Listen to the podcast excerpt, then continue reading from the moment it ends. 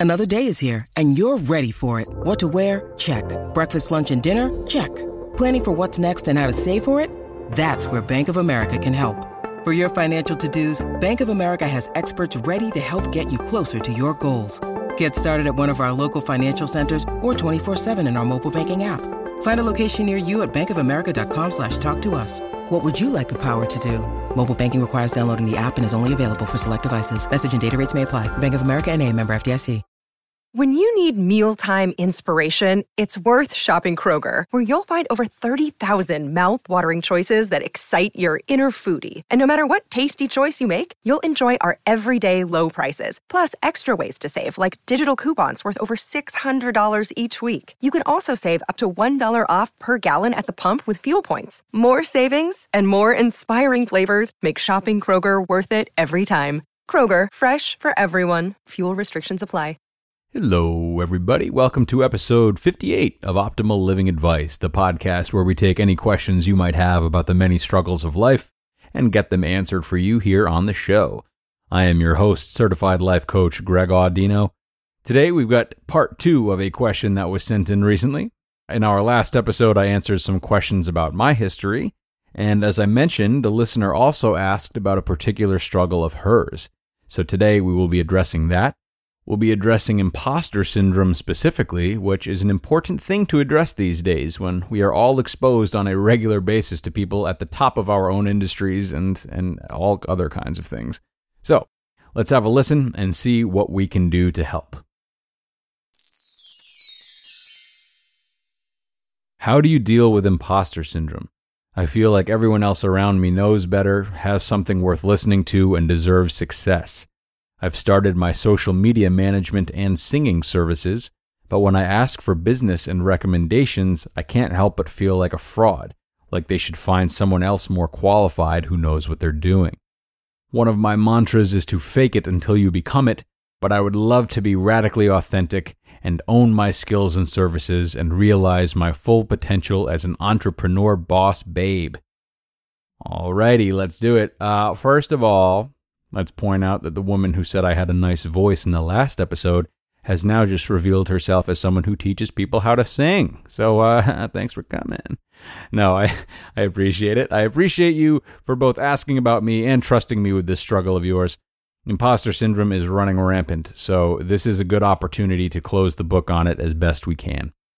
The first thing I remind anyone of who's dealing with imposter syndrome is that there's always someone you can help even if it's not anyone. And our perfectionism, our desires to be great, our desires to be entrepreneur boss babes, as it were, lead us to forget this and focus instead on the masses. But you have to start somewhere, and if you wait to start until you feel you can help the masses, then you've already missed countless opportunities to help people in the way you'd like to. For example, say I have a child. I don't, but let's say I do. If my child comes up to me and says, Dad, teach me how to play basketball, I'm not going to say, Sorry, child, I'm not Michael Jordan, and he's really the one you should be talking to about this. And then go about my business while my child is left to his or her own devices and starts throwing basketballs through the kitchen window. I can still teach my child, as I still have more knowledge of basketball than they do, even if I'm not an expert. Doesn't mean I can't still become an expert and widen the net of people under me that I can help, but for now, there's someone for me to help, so I'll help them. The same is true of your business. There are plenty of people you can help right now.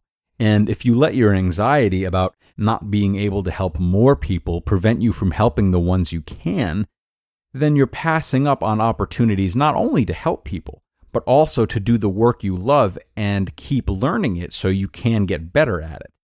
And it doesn't have to be laced in lies either. If, if you're so compelled, you can still be forthcoming with these people about your skill and experience level. And as long as your prices reflect that, I'm sure they'll appreciate the honesty. It's also worth noting that you said yourself you're new at this job. So these feelings of inadequacy are only to be expected everyone's nervous at the beginning of their journey, and the nerves or sense of imposter syndrome, while frustrating, are also signs of humility and willingness to learn. All feelings and attributes have their flip side, they have good and bad. And while it's easier to focus on the bad sides a lot, anyone who does not seek out the good just as much is doing themselves a disservice and not treating themselves fairly. So if you've not acknowledged the good part of these feelings, you are objectively selling yourself short.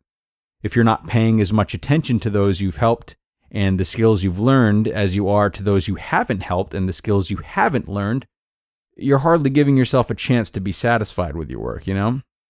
Paying equal parts to the good and the bad can be hard for some people, though. So, if that sounds like you, and reframing your thoughts like this seems to be an impossible thing to do once you've given it a valiant, legitimate effort, well, then the conversation changes a little bit. It's important for you right now to differentiate between feelings of inadequacy at this point in your professional journey and long term general feelings of inadequacy. Okay?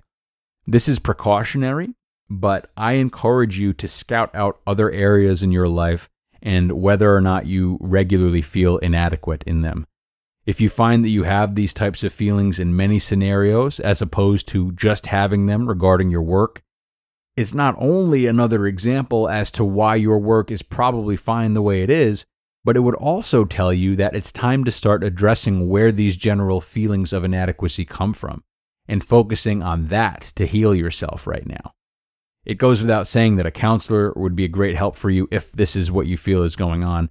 Again, I'm not necessarily saying it is the culprit, but it's worth your time to at least consider that. Uh, finally, the last thing I would like to comment on is the fake it until you become it mantra that you've adopted. I guess I just want to ask become what?